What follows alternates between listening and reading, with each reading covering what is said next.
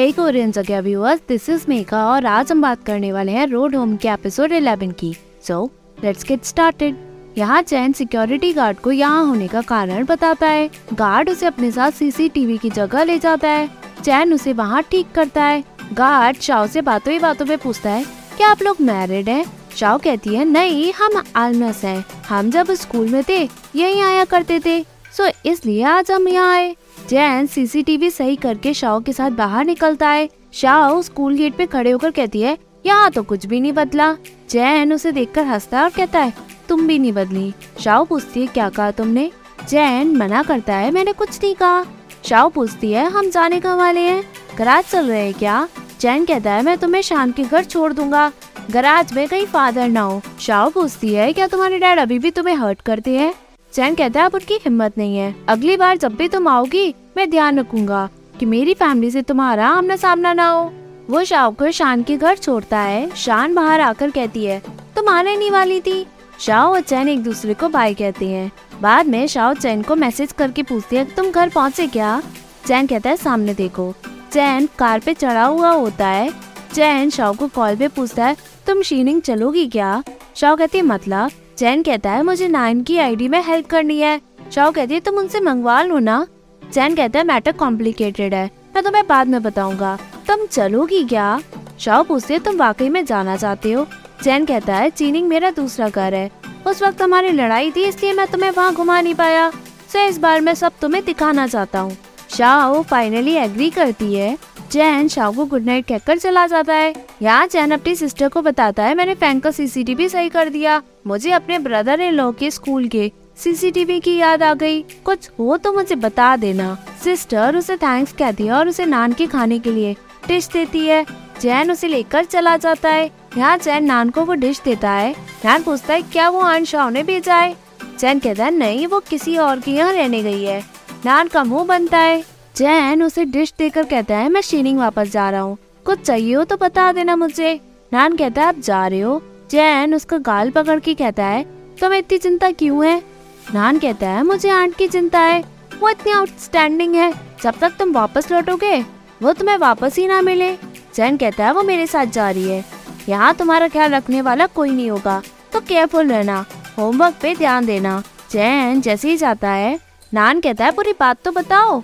लेकिन चैन बहाना मार के वहाँ से चला जाता है। यहाँ चैन को नान की बातें याद आती है कि आन शाह बहुत आउटस्टैंडिंग है। जब तक तुम वापस लौटोगे, कहीं वो तुम्हें वापस ना मिले। चैन ये सब सोचता है, तभी चैन की मदर आकर चैन से कहती है, तुम्हारे डैड को ड्रिंक करके ड्रामा करने की आदत है। कोई भी उन्हें संभाल नहीं सकता। तुम घर मत आना। चैन वो तुम्हारे डैड है। तुम उनकी बातें दिल पे मत लो। चैन कहता है, ठीक है, पर जब तक वो मेरी बहन को ना मारे तो कोई बात नहीं। मदर वहाँ से चली जाती है। यहाँ शाह रू को कहती है, मैं रोड ट्रिप पे जा रही हूँ। कुछ होगा तो मेल कर देना।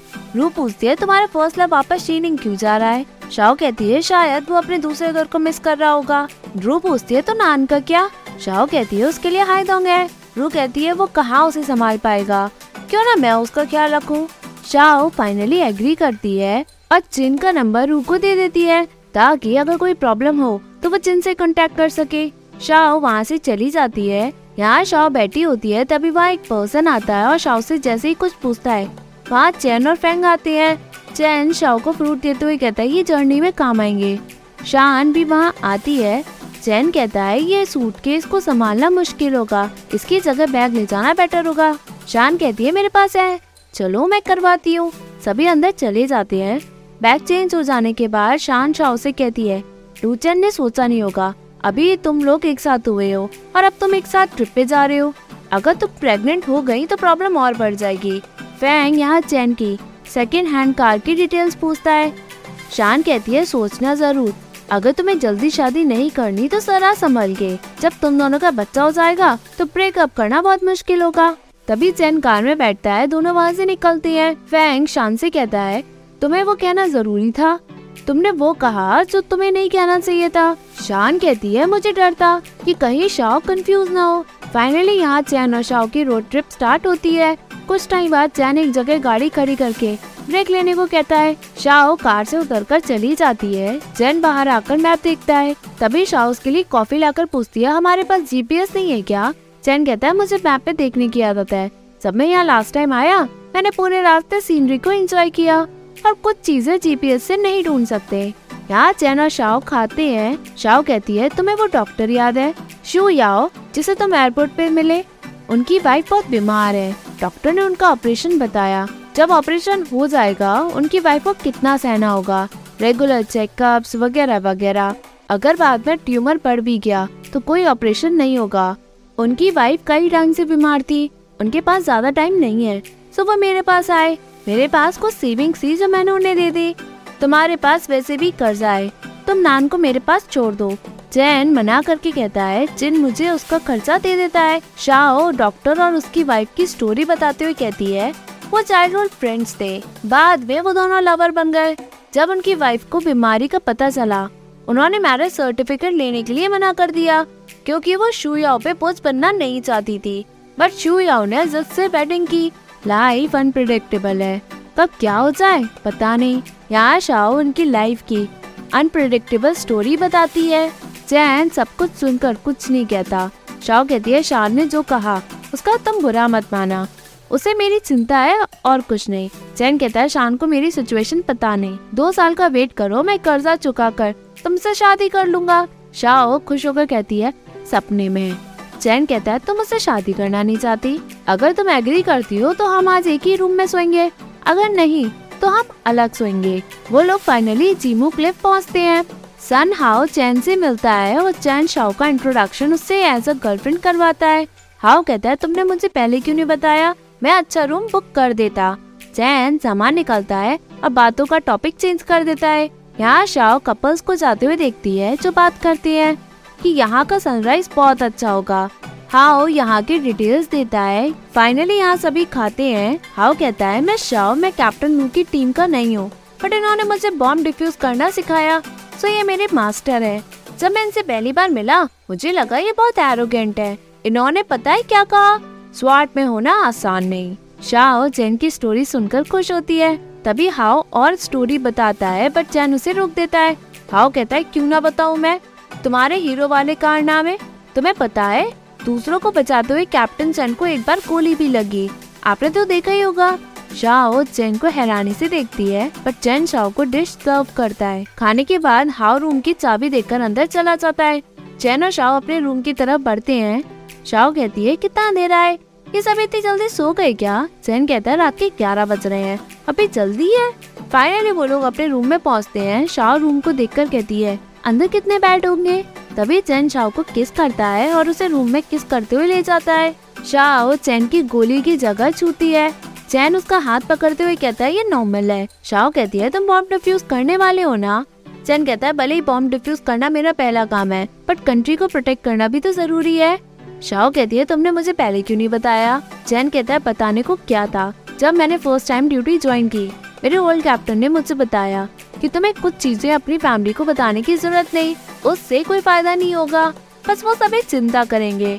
इतने सालों में कोई ना कोई इंजर हुआ ही है। शाह रोते हुए उसकी गोली का निशान पकड़कर कहती है, तुमने जाने की जिद की, मेरी एक ना सुनी। और अब देखो, तुमने कितना सहा।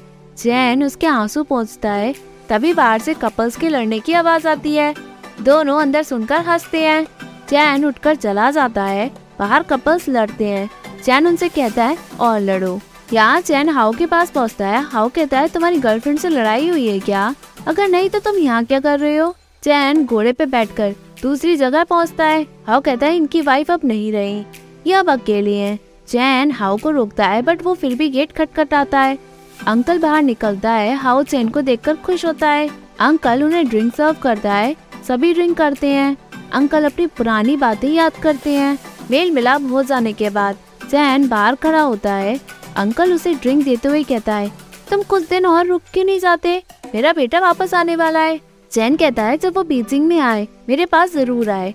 वो बातों ही बातों में उसकी फैमिली की तारीफ़ करके कहता है, वो सभी हीरो थे। उनकी ग्लोरी सिर्फ़ खून और आँसू से ही लिखी है। अंकल उसे फैमिली की ग्लोरी याद रखने के लिए थैंक्स कहता है। जैन कहता है, मेरे स्टेप फादर भी कंट्री को बचाते थे। बाद में वो बीमारी से नहीं रहे। मैं उन्हीं से इंस्पायर हुआ हूँ। मैंने पुलिस अकेडमी में बहुत कुछ किया। और यही सोचा कि ये ज़िंदगी जीने का तरीका बहुत ही बढ़िया है। इसलिए आप जैसों की वजह से उनके बच्चे आगे बढ़ पाते हैं। अंकल पूछता है, तुम्हें कुछ अंदर से परेशान कर रहा है क्या? जैन कहता है, मन में कुछ ना कुछ तो होता ही है। कभी कुछ ज़्यादा या कम? अंकल पूछता है, पुराने कैप्टन से तुम मिलने गए क्या? चैन कहता है, मैं जाऊँगा और सभी पुराने दोस्तों से मिलूँगा। यहाँ शाओ सुबह सोकर उठकर बाहर निकलती है।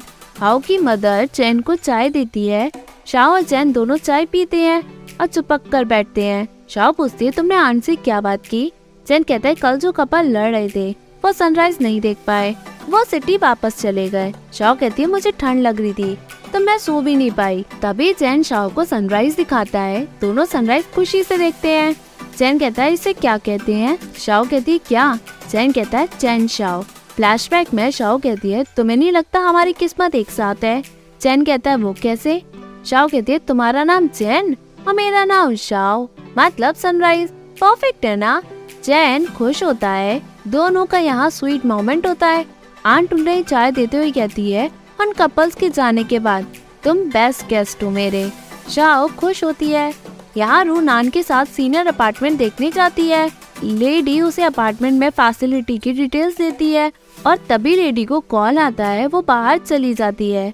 रू नान से अपार्टमेंट के बारे में पूछती है। नान कहता है, सब अच्छा है बट हम अपार्टमेंट क्यों ले रहे हैं?